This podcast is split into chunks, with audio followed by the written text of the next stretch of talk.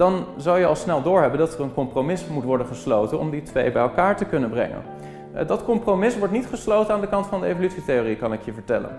Eh, dat compromis wordt gesloten aan de kant van het christelijk wereldbeeld.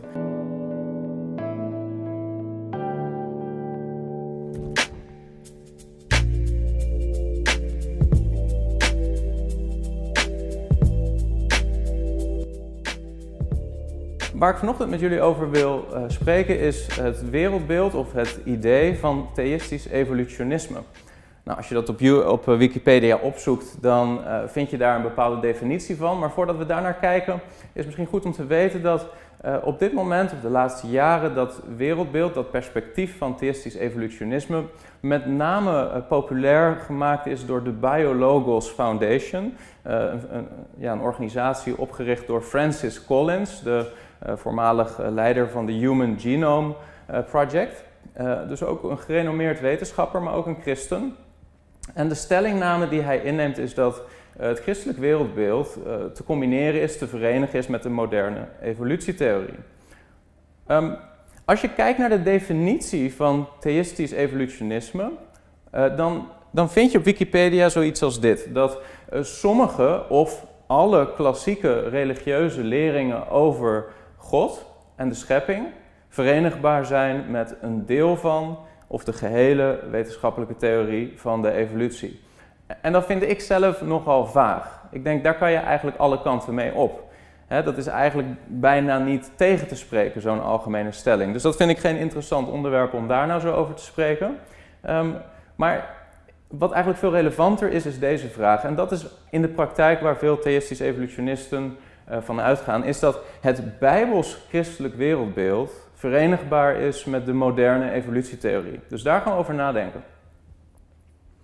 Uh, ik zal daarbij regelmatig verwijzen of gebruik maken van dit boek, wat in 2017 is gepubliceerd door een hele groep auteurs, waaronder uh, Stephen Meyer, maar ook Wayne Grudem, de bekende Amerikaanse theoloog, waarvan ook recent in het Nederlands zijn systematische theologie is vertaald. Wellicht ken je hem. Uh, maar dit boek raad ik je van harte aan als je je wat verder wilt verdiepen in dit onderwerp uh, na deze presentatie.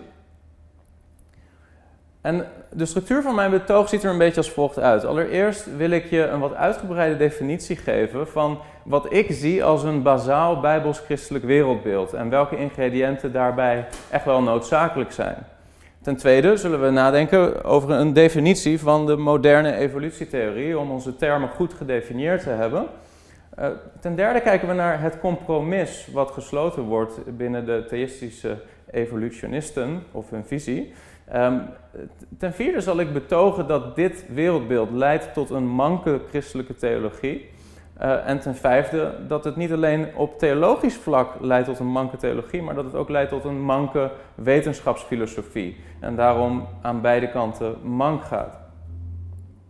We beginnen even met een bijbels-christelijk wereldbeeld. Want Um, we moeten denk ik de Bijbel toelaten om zelf te definiëren wat het betekent om een christelijke levensovertuiging te hebben. En als je kijkt naar de christelijke gemeente door de eeuwen heen, dan zie je verschillende geloofsbelijdenissen. Um, maar wat toch wel vaak terugkomt, dat zijn de volgende thema's. En ik denk, daar moeten we even langslopen. Als je een van deze dingen ontkent, dan is het nog heel moeilijk om ja, te zeggen dat je een consistent bijbels-christelijk wereldbeeld hanteert. Allereerst Gods zelfopenbaring. Dat is bijvoorbeeld in de Westminster Confession of Faith of de London Baptist Confession, maar ook in de drie formulieren van eenheid binnen de reformatorische theologische stroming sinds de Reformatie, is dit vaak waar het mee begint. De zelfopenbaring van God. En eh, dat, dat zegt eigenlijk, de, de Heilige Schrift is de enige genoegzame, zekere en onfeilbare regel van het geloof. Um, dan hebben we het over bijzondere openbaring. Dat God zichzelf heeft geopenbaard en dat zijn woord onfeilbaar is. En ten tweede dat God zichzelf niet alleen door zijn woord heeft geopenbaard, maar dat hij zich heeft geopenbaard in de schepping. En uh, niet op een soort wazige manier, maar op een duidelijke manier. Uh, dat noemen ze ook wel de per perspicuity of revelation. Um, God heeft zichzelf duidelijk laten zien in de schepping. En Romeinen hoofdstuk 1 laat ook zien dat zijn eeuwige kracht en goddelijke natuur door zijn werken voor iedereen duidelijk zichtbaar zijn. Uh, verder uh, laat het bijbelschristelijk wereldbeeld zien dat uh, er iets te zeggen valt over Gods natuur. Allereerst dat er één waarachtige God is, niet twee of drie of meerdere, er is één waarachtige God. Dat die God bepaalde eigenschappen heeft, zoals dat hij onveranderlijk is, hij is onmetelijk, hij is eeuwig, hij heeft geen begin, hij heeft geen einde, hij is onbegrijpelijk voor de mens in zijn beperktheid. Hij is almachtig, hij is in elk opzicht oneindig, allerheiligst, alwijs, alwetend, volledig vrij, volledig absoluut, soeverein, eh, liefdevol, genadig, barmhartig, langmoedig, overvloedig in goedheid, waarachtig en rechtvaardig. Dat zijn zomaar wat eigenschappen van God die je in ja, heel veel christelijke geloofsbelijdenissen, maar met name dus in de Bijbel, ziet terugkomen. Zie ook de teksten die hieronder staan. En verder dat in dat ene goddelijk wezen er drie personen zijn die mede gelijk zijn en mede eeuwig zijn. Vader, Zoon en Heilige Geest. Dus met andere woorden de leer van de drie-eenheid. Verder is het zo dat de Bijbel laat zien dat God de schepping volmaakt heeft gemaakt. Hij heeft alle dingen ex nihilo geschapen, dat wil zeggen uit het niets uh, in de scheppingsweek. Dat lezen we in Genesis hoofdstuk 1. En we lezen verder in het Nieuw Testament dat alle dingen zijn gemaakt door de Zoon. Uh, God heeft alle dingen geschapen door de Zoon. De Zoon is de effectieve schepper. Uh, dat lezen we in Johannes hoofdstuk 1, in Hebreeën hoofdstuk 1, in Colossense hoofdstuk 1. Voorts lezen we in de Bijbel dat de mens is gemaakt naar Gods beeld uit het stof van de aarde. We lezen verder dat, en dat zie je in alle christelijke geloofsbelijdenissen die, die orthodox zijn terug, zie je dat de mens is gevallen in zonde. De mens is geschapen in een vol, volmaakte toestand, um, zonder zonde, maar de mens is verleid tot zonde door de Satan, is gevallen en als gevolg daarvan is de dood als oordeel over de zonde in de schepping binnengekomen. Dat lezen we in Genesis hoofdstuk 3. En vervolgens lezen we ook dat in Adam als vertegenwoordigend hoofd van het hele menselijk ras, heel de mensheid, schuldig staat tegenover God. Dat lezen we in Romeinen hoofdstuk 5. Het is een hele basale ingrediënten van een bijbels-christelijk wereldbeeld. En tot slot het evangelie van de verlossing. Dus dat God zijn zoon heeft gezonden in de wereld, dat Christus mens is geworden, dat hij een volmaakt rechtvaardig leven heeft geleefd en dat hij door te sterven aan het kruis plaatsvervangend als vertegenwoordigend hoofd voor alle die in hem geloven de straf heeft gedragen voor de zonde. Niet alleen dat, maar op de derde dag is Christus opgestaan uit de dood en hij heeft zo zijn identiteit als de zoon van God, zijn gezag en zijn evangelie bevestigd.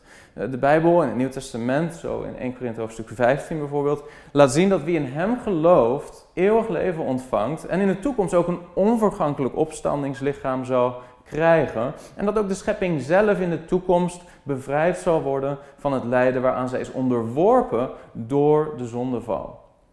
Ik denk dat dit heel bazaal bijbels christendom is. Als je hier iets van afhaalt, dan heb je in feite een ander wereldbeeld. Geen bijbels christelijk wereldbeeld. En dan wankelt daarmee ook de hele boodschap van het evangelie. Nu we dat gedefinieerd hebben, kijken we naar de moderne evolutietheorie. Evolutie is een woord wat in verschillende contexten op verschillende manieren wordt toegepast. Um, een hele brede betekenis van het woord evolutie is verandering door de tijd heen. En Charles Darwin, toen hij op de Beagle uh, op de Galapagos-eilanden kwam en hij zag die, wat we nu Darwinvinken noemen, zag hij afwijkingen in de, ja, de manier waarop hun snavels uh, geëvalueerd waren. Dat zijn natuurlijk geen grote afwijkingen die leiden tot ja, overgangen van het ene soort naar het andere soort, maar hij zag wel variatie tussen anatomische structuren binnen die vinkengroep. Um, en dit citaat laat dan ook zien wat eigenlijk Charles Darwin's belangrijkste vondst was, is nature gives successive variations. De natuur geeft verschillende opeenvolgende variaties door mutatie. Dat wist Charles Darwin op dat moment nog niet, maar hij constateerde wel uh, de, de, fenomenen daarvan. Hè?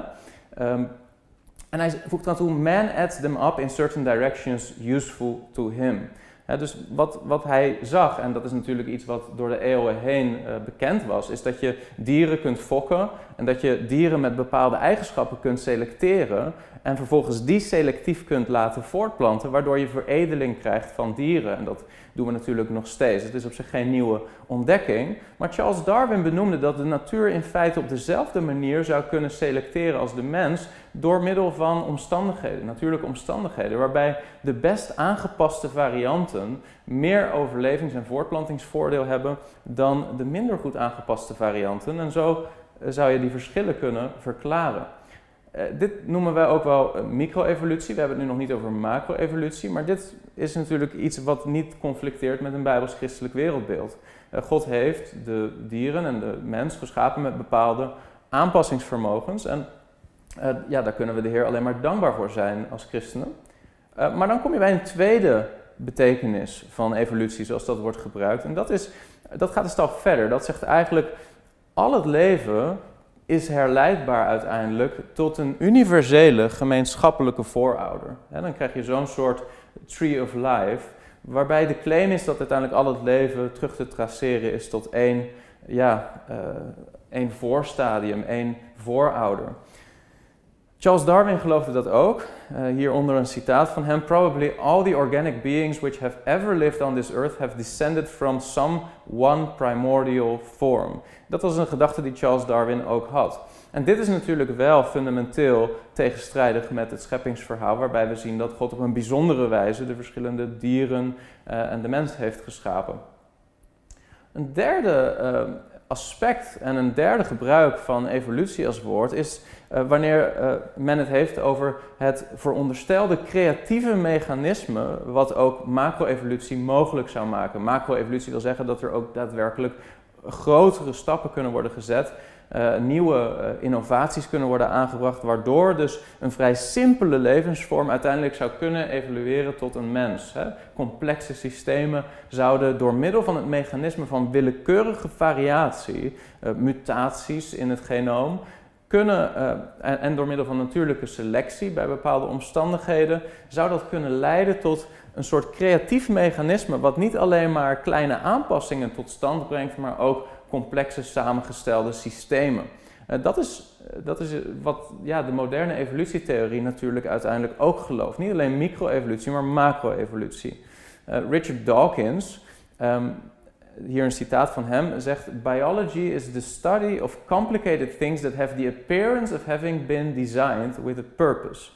Um, wat hij daarmee wil zeggen is: eh, biologie is het bestuderen van ja, de natuur die een zekere illusie geeft dat die ontworpen is. Uh, hij erkent daarmee dat wanneer we kijken naar een mens of naar een dier, dat intuïtief we denken: hé, hey, daar is een ontwerper aan te pas gekomen. Dat is zo complex en zo mooi ontworpen. Daar moet een ontwerper achter zitten. Dat erkent de bekende atheïst Richard Dawkins, maar hij zegt daar wel bij dat, uh, dat ondanks dat die schijn gewekt wordt, dat dat niet nodig is om dat complexe leven te verklaren, want evolutie heeft een creatief mechanisme, een creatief naturalistisch mechanisme, waardoor complexe systemen ook kunnen ontstaan zonder ontwerper. Francisco Ayala zei: It was Darwin's greatest accomplishment to show that the directive organization of living beings can be explained as the result of a natural process, natural selection, without any need to resort to a creator or other external agent. Dus met andere woorden, dit is eigenlijk de, de, de populaire visie op evolutie. Is dat er zo'n krachtig creatief mechanisme door verklaard kan worden, uh, dat het alle complexe levensvormen kan verklaren zonder dat daar een God of een schepper aan te pas hoeft te komen. Dan komen we even terug op de stelling. Het bijbels-christelijk wereldbeeld is verenigbaar met de moderne evolutietheorie. Als je dat wilt doen, we hebben net gekeken naar wat is nou een bijbels-christelijk wereldbeeld. Uh, wat is de moderne evolutietheorie? Want de moderne evolutietheorie bevat alle drie die aspecten, niet alleen maar het eerste aspect. Um, dan zou je al snel doorhebben dat er een compromis moet worden gesloten om die twee bij elkaar te kunnen brengen. Uh, dat compromis wordt niet gesloten aan de kant van de evolutietheorie, kan ik je vertellen. Uh, dat compromis wordt gesloten aan de kant van het christelijk wereldbeeld. Um, hier zie je Francis Collins, de oprichter van Biologos. En um, hij geeft aan dat er zijn verschillende vormen van theïstisch evolutionisme. Ze geloven niet allemaal precies hetzelfde. Ze hebben verschillende visies op de wijze waarop God al dan niet nog betrokken is geweest bij het, bij het evalueren van al het complexe leven. Maar dit zijn wel de zes premissen die eigenlijk alle theïstische evolutionisten met elkaar delen. En dat is allereerst dat het universum 13,8 miljard jaar oud is. Dus daar, daarin nemen ze gewoon uh, ja, de huidige opvattingen uh, van de seculiere wetenschap één op één over. Ten tweede dat God wel betrokken is geweest bij de fine-tuning van natuurconstanten. Dus God heeft in het begin de omstandigheden zo gecreëerd dat het evolueren van leven, uh, citaat, hè, dat, dat, dat, dat dat mogelijk zou zijn. Ten derde dat evolutie en natuurlijke selectie een voldoende adequaat mechanisme is om al het complexe leven te laten ontstaan. Ook daar wordt gewoon de evolutietheorie één op één overgenomen. En zegt dus de theïstisch evolutionist dat God in feite niet nodig is. Hij is alleen nodig geweest om de initiële materie te scheppen en de natuurconstanten vast te stellen, maar vervolgens is hij niet nodig geweest om een scheppend werk te verrichten, want dat kan prima door natuurlijke selectie en willekeurige mutatie tot stand gekomen zijn. Dus er is geen bovennatuurlijke interventie nodig na het opstarten van evolutie. Uh, een vijfde punt is, mensen zijn dus het gevolg van deze evolutionaire processen, niet alleen dieren. De mens is gewoon ontstaan, zoals de evolutietheorie dat ook beweert, hè, uit die gemeenschappelijke voorouder over vele uh, ja, duizenden, duizenden generaties. En toch, zegt de theïstisch evolutionist, is de mens uniek. En waarom? Omdat de mens moreel is, omdat de mens God kan zoeken, omdat de mens een geestelijk wezen is. Hoe kan je dat compromis sluiten, zou je kunnen vragen? Nou, eh, de fundamentele, eh, het fundamentele compromis zit hem in hoe ze Genesis hoofdstuk 1 tot 3 interpreteren. Want, uh, zegt ook Francis Collins, we moeten het scheppingsverhaal in Genesis 1 tot 3 niet opvatten als, uh, als proza en een letterlijke historische beschrijving, maar we moeten het zien als poëtisch. We moeten het zien als um, archetypisch. Het beschrijft niet zozeer een letterlijke Adam die geschapen is of een letterlijke Eva, maar er zit eigenlijk een soort verhaal van de mens in algemeenheid in dat verhaal van Adam en Eva. Dus of dat Adam en Eva echt bestaan hebben of niet, dat eh, wordt vaak een beetje in het midden gelaten. Uh, maar we moeten vooral Genesis 1 tot 3 niet zien als een historische beschrijving of als historisch betrouwbaar. Dat is waar het fundamentele compromis eigenlijk gesloten wordt. Uh, mijn overtuiging is dat dat leidt tot een manke theologie. Uh, allereerst is het zo dat Genesis 1 tot 3 in zichzelf helemaal geen aanleiding bevat om te denken dat de auteur van Genesis 1 tot 3 het als poëzie bedoelde. Uh, verder in de rest van de Bijbel wordt vaak terugverwezen naar Genesis 1 tot 3 als zijnde een letterlijke historische beschrijving, inclusief door de Heer Jezus zelf. Um, maar er zijn meer problemen. En die worden mooi beschreven door Wayne Grudem, de bekende Amerikaanse uh, hoogleraar theologie. Um, hij identificeert twaalf uh, fundamentele tegenspraken door theïstische evolutionisten uh, wanneer ze kijken naar Genesis 1 tot 3. Allereerst volgens theïstische evolutie waren Adam en Eva niet de eerste mensen en ze hebben mogelijk nooit bestaan. Ten tweede zijn Adam en Eva geboren als kinderen van menselijke ouders. Het zijn gewoon mensen zoals jij en ik. Um, er is geen bijzondere schepping geweest. Er is geen bijzondere schepping geweest van Adam. Hij is niet op een directe of bijzondere manier geschapen uit stof van de aarde. Um, maar ook Eva is niet op een directe manier geschapen uit een rib uit Adams zij, zoals we wel vinden in Genesis. Uh, nee, het zijn gewoon twee uit evolutie ontstaande mensen die ja, vele generaties van uh, voorstadia van de mens voor zich hebben gehad in de tijd. Adam en Eva waren dan dus ook nooit zondeloze mensen. de zonde was ja, al vele generaties aanwezig. Mensen leefden gewoon in een proces van, van, van ja, zondigheid. Er is geen enkele reden om te denken dat die voorouders of Adam en Eva zelf zondeloos waren, op wat voor moment in de tijd dan ook. Adam en Eva hebben dan ook niet de eerste menselijke zonde begaan, volgens theïstisch evolutionisme. Verder is dus ook de menselijke dood niet begonnen als gevolg van Adams zonde. De dood was er al, want de dood is een heel belangrijk scheppend mechanisme, is onderdeel van het hele creatieve mechanisme van de evolutietheorie. Als er geen dood zou zijn, dan is er ook geen survival of the fittest en dan heb je dus ook geen evolutie. Dus de dood was niet begonnen als gevolg van Adams zonde. Niet alle mensen zijn afstammelingen van Adam en Eva, want volgens de evolutionisten en de theïstische evolutionisten waren er naast Adam en Eva natuurlijk al duizenden, duizenden andere uh, mensen of mensachtigen die ja, gewoon in dezelfde tijd naast hen leefden.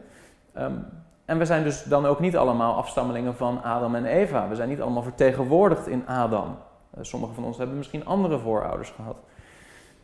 Verder dat God dus niet op een directe wijze de verschillende soorten vissen, eh, vogels, landdieren heeft gemaakt. Die zijn ook gewoon door evolutie ontstaan. God heeft niet gerust van zijn scheppingswerk, want ja, hij heeft in feite geen bijzonder scheppingswerk verricht gedurende die zes dagen, waarna hij op de zevende dag heeft gerust. Dus dat is weer een tegenspraak met het scheppingsverhaal. Ehm, ten elfde dat God dus in feite nooit een oorspronkelijk goede natuurlijke wereld heeft geschapen, want die was er niet. Het is allemaal door ja, processen van dood en lijden ontstaan. En tot slot dat God nooit echt een vloek op de wereld heeft gelegd die de wereld meer gebroken heeft dan dat die al was. Want de gebrokenheid van de wereld moet al aanwezig zijn geweest voor Adam en Eva om dat hele evolutiemechanisme uh, te kunnen hebben. Dus dat is een manke theologie. Dat is een fundamentele tegenspraak met de, ja, de woorden van God in Genesis 1 tot 3. En wat Wayne Grudem laat zien is dat dat niet alleen maar Genesis 1 tot 3 beschadigt of fundamenteel tegenspreekt, maar dat dat wereldbeeld en die waarheidsclaims uiteindelijk invloed hebben op de fundamentele bijbelse doctrines van het christelijk geloof. Het heeft invloed op de betrouwbaarheid van de Bijbel bijvoorbeeld. 2 eh, Timotheus 3, vers 16 zegt: Heel de schrift is door God ingegeven of ingeblazen. Pasagraphe theopneustos staat er in het Grieks. Heel de schrift is door God uitgeademd en is nuttig om daarmee te onderwijzen, te weerleggen, te verbeteren en op te voeden in de rechtvaardigheid. En als je ziet hoe de Heer Jezus kijkt naar het woord van God, dan is dat het absoluut gezaghebbende, epistemologisch mechanisme. God spreekt en zijn woord is onomstotelijk waar. Maar dat wordt ondermijnd door het wereldbeeld van theïstisch evolutionisme. Uh, de betrouwbaarheid van de Bijbel wordt ondermijnd. De directe schepping door Gods krachtige woorden wordt ondermijnd. Want Psalm 33 zegt heel duidelijk: Hij spreekt en het is er. Hij gebiedt en het staat. Er staat niet, hij spreekt en vervolgens heb je duizenden jaren evolutie en vervolgens staat het of is het er. Uh, nee, er zit een zekere catastrofale schepping in dit mechanisme. God spreekt en het is. Uh, niet, een, niet een soort tussenpoos van miljoenen jaren van evolutie. Ten derde ondermijnt dit wereldbeeld het overweldigend bewijs van Gods bestaan in de natuur. Zoals we zagen, Romein hoofdstuk 1, daar uh, fundeert Paulus eigenlijk zijn evangelie-uitleg op het gegeven dat elk mens weet dat God er is. En wel door middel van zijn werken. Zijn werken getuigen van zijn bestaan, van zijn schepping. Uh, en geven de mens ook geen excuus om te zeggen: Ik wist niet dat God bestond. Maar op het moment dat theïstisch evolutionisme waar zou zijn, ja, dan, dan is dat niet langer het geval. Dan zou je kunnen zeggen: Ja, het zou op een naturalistische wijze allemaal ontstaan kunnen zijn. Dat is in feite wat de evolutietheorie natuurlijk beweert. En daar ontkomt ook de theïstisch evolutionist niet aan. Dus het is tegenstrijdig met wat Paulus zegt in Romein hoofdstuk 1. Ehm, verder ondermijnt dit wereldbeeld. Het bewijs in de natuur voor morele verantwoording aan God. Dat lezen we ook in Romein hoofdstuk 1. Dat omdat de mens weet dat er een God is, dat hij ook niet te verontschuldigen is en dat hij een morele verantwoordelijkheid heeft aan die God. Ten vijfde, de wijsheid van God. Psalm 104 zegt: Hoe groot zijn uw werken, heren? U hebt alles met wijsheid gemaakt. Um, die wijsheid wordt zichtbaar in die complexe systemen van de van de schepping. Maar de theïstische evolutionist zegt in feite, nou, die systemen hadden ook zonder Gods directe sturing of leiding kunnen ontstaan door natuurlijke selectie en willekeurige mutaties. De wijsheid van God wordt dus ontkracht daarmee. De goedheid van God wordt ontkracht, want als het zo is dat er voor Adam en Eva en voor de zondeval dus al generaties waren van gevaarlijke dieren, eh, natuurrampen, van dodelijke ziekten en de dood zelf, ja, dan zou God verantwoordelijk zijn om zo'n wereld te scheppen. En dan zou je dus ook de goedheid van God daarmee echt wel ter discussie moeten stellen. En daarnaast de morele rechtvaardigheid van God. Want als de mens niet zonderloos is geschapen, En als de mens eigenlijk dus niet de eerste zondaar was en als gevolg daarvan de dood heeft geïntroduceerd, ja, dan zou je onvermijdelijk moeten stellen dat God verantwoordelijk is voor de zonde. Uh, dat ondermijnt Gods rechtvaardigheid. De Bijbel laat heel duidelijk zien dat de dood en het lijden en de zonde de wereld in zijn gekomen door de mens. De mens heeft daar gezondigd en dat geïntroduceerd in de schepping als oordeel van God, maar niet als een a priori toestand die God heeft gewild op die manier. Uh, natuurlijk heeft Gods soevereiniteit hier wel uh, alles in voorzien, maar God is niet verantwoordelijk in die zin voor de zonde. Uh, en dat wordt door theïstisch evolutionisme ondermijnd. Menselijke gelijkwaardigheid. Handelingen 17 laat zien dat God uit één bloed heel de mensheid, heel het menselijk geslacht heeft geschapen. Alle mensen kunnen zich terugtraceren tot Adam en Eva. Eh, en dat wil zeggen dat we allemaal gelijkwaardig zijn. We hebben allemaal ja, intrinsiek als het ware diezelfde achtergrond. Um, maar als er vele andere mensachtigen leefden tegelijkertijd met Adam en Eva, ja, dan kan het zijn dat jij vanuit een wat minder goed ontwikkeld mens bent voortgekomen. Uh, hiermee valt dus de Bijbelse fundering voor menselijke gelijkwaardigheid weg. En heb je dus ook geen echte basis om te zeggen dat iemand uit Afrika uh, niet minder waardig is dan iemand uit West-Europa. Uh, dat, dat klinkt misschien heel aanstootgevend, maar de evolutietheorie biedt niet bepaald een goede basis om dat vol te houden, dat, dat daar niet verschillen in zouden kunnen zitten. Ten negende ondermijnt, en nu wordt het echt gevaarlijk, ondermijnt dit wereldbeeld uh, de leer van het verzoenend offer van de Heer Jezus Christus. Um, Romein hoofdstuk 5, vers 12, daar zegt Paulus, daarom zoals door één mens, namelijk Adam, de zonde in de wereld is gekomen en door de zonde de dood, en zo de dood over alle mensen is gekomen, in wie allen gezondigd hebben. Dan gaat hij door in vers 19 en dan zegt hij, zo zullen ook door de gehoorzaamheid van de ene, namelijk de Heer Jezus Christus, velen als rechtvaardigen aangemerkt worden. En hier is dat concept van vertegenwoordigend hoofdschap. Adam is het vertegenwoordigend hoofd van heel de mensheid. En in Adam hebben alle gezondigd en zijn allen schuldig voor God. Maar op dezelfde manier zijn allen die in Christus vertegenwoordigd worden, omdat ze hun geloof in Christus stellen, worden in Hem behouden en als rechtvaardigen aangemerkt. Als je zegt dat niet heel de mensheid vertegenwoordigd is in Adam, in de zondeval, ja, dan spreekt dat dit tegen. En dan kun je ook afvragen, is de mens die gelooft in Christus vertegenwoordigd in hem? Paulus trekt een directe lijn tussen de historiciteit van Adam als gemeenschappelijke voorouder en het offer van de Heer Jezus Christus. En het concept van rechtvaardiging. En tot slot ook de opstanding van Christus. Want in 1 Korinthe 15 doet Paulus iets vergelijkbaars, maar nu verbindt hij het idee dat allen die in Adam zijn zullen sterven, zo zullen ook allen in Christus levend gemaakt worden. Allen die in Hem geloven, zullen met Hem opstaan en levend gemaakt worden. Ook de opstanding en het effect daarvan, van de Heer Jezus Christus, op de gelovigen wordt ondermijnd wanneer de historiciteit van Adam wordt ter discussie gesteld. Niet alleen brengt dit dus grote theologische problemen met zich mee, het omarmen van de moderne evolutietheorie, die dus niet alleen maar te maken hebben met Genesis 1 tot 3, maar doorcijpelen in de boodschap van het evangelie, maar het leidt ook tot een manke wetenschapsfilosofie. Dan zou je misschien denken, wat bedoel je daar nou precies mee, uh, Chris? Um, nou, ik kan het eigenlijk niet beter zeggen dan Stephen Meyer. Stephen Meyer is een van de meest bekende uh, uitdragers van intelligent design. Hè, dus het idee dat uh, er een intelligent ontwerper moet zijn op basis van de evidence, wat we zien om ons heen in de schepping.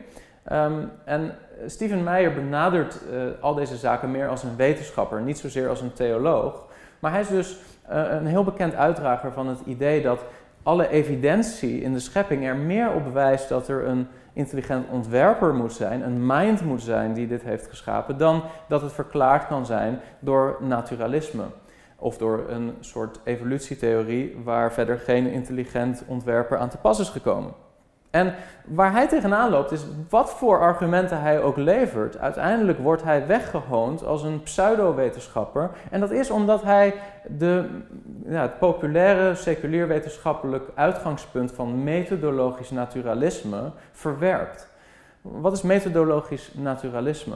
Methodologisch naturalisme ligt eigenlijk aan de basis van de manier waarop wetenschap wordt bedreven. Uh, het betekent dat een wetenschappelijke theorie alle fenomenen moet verklaren door slechts te verwijzen naar puur fysieke of materiële, dus niet intelligente oorzaken of processen. En dat is natuurlijk een hele fundamentele a priori aanname. Um, daar zit een bepaalde keuze in. Want waarom zou alles wat wij zien verklaard moeten worden door puur natuurlijke processen of door puur materialistische theorieën? Uh, daar ligt een epistemologisch uitgangspunt wat niet neutraal is en wat ook fundamenteel strijdig is met een bijbelschristelijke epistemologie of kennistheorie. Um, wat Stephen Meyer ook aandraagt aan argumentatie, en hij gebruikt daar niet zozeer een theologische fundering voor, maar hij komt met argumenten als bijvoorbeeld het feit dat puur uit kansberekeningen het eigenlijk onmogelijk zou zijn dat zulke complexe systemen als wij zien om ons heen in de wereld uh, binnen een tijdsperiode van 13,8 eh, miljard jaar of een tijdsperiode van 4,5 miljard jaar zouden zijn ontstaan. Uh, dat, dat is statistisch gezien zo onmogelijk. Ik bedoel, je moet je voorstellen dat zelfs voor, het, voor een, een hele eenvoudige cel die zichzelf kan delen, uh, heb je zo'n 100 proteïnen nodig die tegelijkertijd op dezelfde plaats zijn. En een vrij bazaal proteïne met ja, zo'n 150 aminozuren, daarvoor heb je al 10 tot de macht 77 uh, varianten uh, en combinaties van aminozuren die totaal dysfunctioneel zijn. Dus de kans dat er een functioneel proteïne ontwikkelt dus, is, is 1 op de 10 tot de 77ste. Nou ja, goed, het aantal seconden sinds de schepping, of laten we zeggen vanuit een evolutietheorie wereldbeeld, het aantal seconden sinds het ontstaan van uh, de aarde is, is, is maar iets van 10 tot de 15e uit mijn hoofd. En het totaal aantal deeltjes op de aarde is maar zo'n 10 tot de 50ste ongeveer. Dus je komt niet eens in de buurt van die 10 tot de 77ste. Uh, dat zijn hele grote problemen voor de moderne evolutietheorie. Uh, kansberekening maakt het zo onwaarschijnlijk dat zoiets zou kunnen zijn gebeurd. En met zo'n soort argument komt dan Stephen Meyer, maar hij wordt weggehoond omdat hij zich niet conformeert aan de epistemologische, het epistemologisch uitgangspunt van naturalistisch materialisme. Hij komt met argumenten zoals informatietheorie. We hebben eigenlijk in de wereld om ons heen geen, geen enkel voorbeeld van informatie die niet is voortgebracht door een mind, door een, uh, door een geest, door een creatief uh, denker. Um, en in DNA zit heel erg veel informatie. Je moet je voorstellen dat jij bent begonnen als de versmelting van een eicel en een zaadcel, als een kleine embryo, als een eencellig wezen. En in die ene cel zat in het DNA het volledig bouwpakket aan informatie om jou te vormen. Er zit enorm veel informatie in DNA. En vanuit informatietheorie zou je niet anders dan kunnen beweren dat ja, er dus ergens een, een mind moet zijn die die informatie heeft neergezet. Verder het argument van uh, complexe samengestelde systemen, wat echt nog steeds een heel krachtig argument is tegen het creatief mechanisme van natuurlijke selectie bij willekeurige mutaties. Want volgens de evolutietheorie moet in feite elke mutatie die blijft, moet een zeker voortplantingsvoordeel voortbrengen. Maar er zijn enorme complexe samengestelde systemen waarbij de individuele onderdelen van dat systeem niks opleveren, tenzij dat hele systeem op zijn plek ligt, zoals bijvoorbeeld het menselijk voortplantingsstelsel. Dat is een heel ingewikkeld systeem. En als dat systeem maar half ontwikkeld is, heb je er niks aan. Eh, dat maakt het onmogelijk dat door middel van dat mechanisme um, zo'n systeem tot stand is gekomen. En ook het fossiele bestand met heel veel discontinuïteit die je niet zou verwachten vanuit het idee dat de mens geleidelijk is ontstaan uit gemeenschappelijke voorouders. Wat voor argumenten Stephen Meyer ook aandraagt voor intelligent design, het wordt uiteindelijk weggezet als pseudowetenschap omdat het niet conformeert aan het onderliggende concept van methodologisch naturalisme. Maar het probleem is natuurlijk dat juist dat methodologisch naturalisme is fundamenteel strijdig met de claims van de Bijbel. Je moet je voorstellen, in Johannes hoofdstuk 2 lezen we over een bruiloft in Cana. En we lezen dat de wijn op was. En dat de Heer Jezus een wonder deed en hij veranderde water in wijn. En vervolgens wordt er wijn naar de, naar de uh, ceremoniemeester gebracht en hij proeft het. En dan moet je je voorstellen dat hij meteen na het proeven, nadat hij proeft, hé, hey, dit is wijn, dat aan hem gevraagd wordt, hé, hey, ceremoniemeester, hoe is die wijn ontstaan? Voordat hij heeft gehoord dat de Heer Jezus een wonder heeft gedaan. Oh, nog één ding, meneer ceremoniemeester. Je mag het alleen verklaren op basis van puur naturalistische mechanismen. Ja, dan zou die niet anders kunnen dan concluderen dat die wijn al een paar jaar oud zou moeten zijn. Dat die uit druiven moet zijn ontstaan. Die druiven zijn geperst, die zijn gefermenteerd, die moeten een tijd hebben gerijpt. En vervolgens is daar wijn ontstaan. Maar hij zou natuurlijk de plank volkomen misslaan. Want de Bijbel zegt dat de Heer Jezus een bovennatuurlijk wonder heeft gedaan. En dus door die afslag te nemen in je wetenschapsfilosofie, sluit je a priori het christelijk wereldbeeld uit.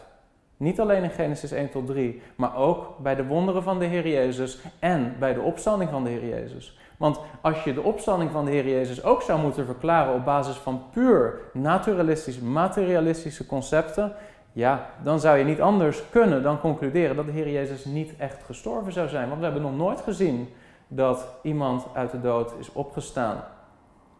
Cornelius van Til, een bekende, inmiddels overleden, maar in de vorige eeuw een zeer bekende gereformeerde theoloog en filosoof, bepleitte dat naturalistisch materialisme in feite geen fundament biedt voor de dingen die wij als vanzelfsprekend veronderstellen wanneer we wetenschappen bedrijven. Concepten zoals de wetten van de logica, die we gebruiken voor het principe van deductie. Uh, en om iets te verifiëren of te falsificeren. Uh, concepten zoals de uniformiteit van de natuur, de aanname dat de toekomst zal zijn zoals het heden, of dat uh, bepaalde natuurwetten zich zullen blijven gedragen zoals ze dat nu doen. Uh, dat gebruiken we wanneer we gebruik maken van het principe van inductie, wat we weer gebruiken om wetenschappelijke theorieën te formuleren. Maar in naturalistisch materialisme heb je geen basis, filosofisch geen basis, voor de uniformiteit van de natuur. De betrouwbaarheid van de zintuigen, die uh, ons mogelijkheid geven om empirisch onderzoek te doen. Uh, de absolute moraliteit, die we ook als eigenlijk vanzelfsprekend veronderstellen wanneer we het hebben over dingen als wetenschappelijke integriteit. De, de, de, basisingrediënten, de fundamenten die wij gebruiken om wetenschappelijk onderzoek te doen, die worden in naturalistisch materialisme eigenlijk niet echt goed gegrond. Dat is de reden dat in de geschiedenis uh, filosofen zoals bijvoorbeeld David Hume in de 18e eeuw niet anders konden dan komen tot een positie van scepticisme. Uh, de positie dat en de overtuiging dat we in feite niet kunnen komen tot zekere kennis. En Bertrand Russell uh, beschreef in de 20e eeuw een soort uh, dezelfde positie in zijn betoog over problems of philosophy. Dus het is niet alleen maar iets wat christenen zeggen, dit is iets wat ook wel filosofen hebben geconstateerd.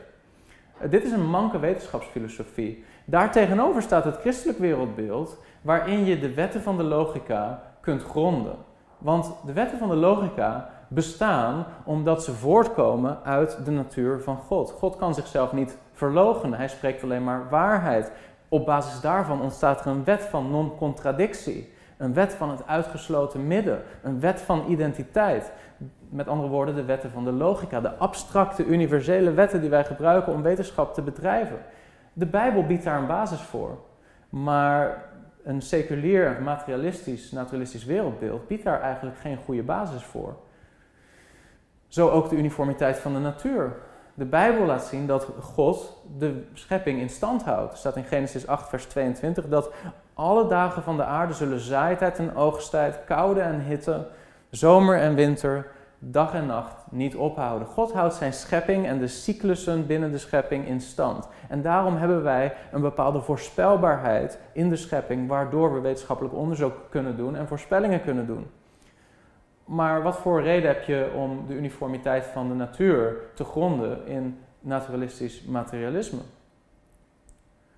Zo ook de betrouwbaarheid van de zintuigen. Wij geloven dat empirisch onderzoek mogelijk is omdat we de ja, bevindingen van onze ogen kunnen geloven. Omdat God, die zelf ziet en niet liegt, ons die ogen heeft gegeven. Er staat in Psalm 94, vers 9. Zou hij die het oor plant niet horen, zou hij die het oog vormt niet zien. En tot slot absolute moraliteit. We lezen in Marcus 10 dat de Heer Jezus zegt, waarom noemt u mij goed? Niemand is goed, behalve één, namelijk God. Dus de Bijbel laat zien dat moraliteit absoluut is, omdat de absolute God zelf de basis vormt voor die moraliteit. Ik sluit af met een citaat van Cornelius van Til en ik denk dat het goed is om dat eens tot je te nemen. Cornelius van Til zei dit: De ultieme bron van waarheid, op welk gebied dan ook, rust in Hem, in Christus. De wereld kan veel waarheid ontdekken zonder Christus als waarheid te bezitten. Christus steunt zelfs de mensen die Hem negeren, ontkennen en tegenspreken. Een klein kind kan zijn vader in het gezicht slaan, maar hij kan dat slechts doen omdat de vader hem op zijn knie laat zitten. En dat is de kern van wat Cornelis van Til zei. Op dezelfde wijze kan moderne wetenschap, moderne filosofie en moderne theologie veel waarheid ontdekken. Desondanks, als het universum niet geschapen en verlost zou zijn door Christus, zou niemand zichzelf een begrijpelijke verklaring kunnen geven van wat dan ook. Hieruit volgt dat de wetenschapper, de filosoof en de theoloog Christus nodig hebben. Christus verwerpen en een bijbelse epistemologie verwerpen en inwisselen voor naturalistisch materialisme of methodologisch naturalisme is een fundamentele ontkenning van bijbelse theologie, maar ook een keuze die jou mank maakt qua wetenschapsfilosofie. Mocht je daar meer over willen lezen, dan raad ik je nogmaals dit boek aan. Ehm, en ehm, ik geloof niet dat dat nog vertaald is naar het Nederlands. Het zou mooi zijn als dat nog op een dag zou kunnen gebeuren, zeg ik ook tegen Marcel hier. Maar um, ik hoop dat jullie gezegend zijn met deze boodschap en ik geef het woord over aan uh, Jan van Meerten. Heb je iets gehad aan deze video? Druk dan op like en wil je vaker dit soort apologetische video's zien? Abonneer je dan op dit kanaal.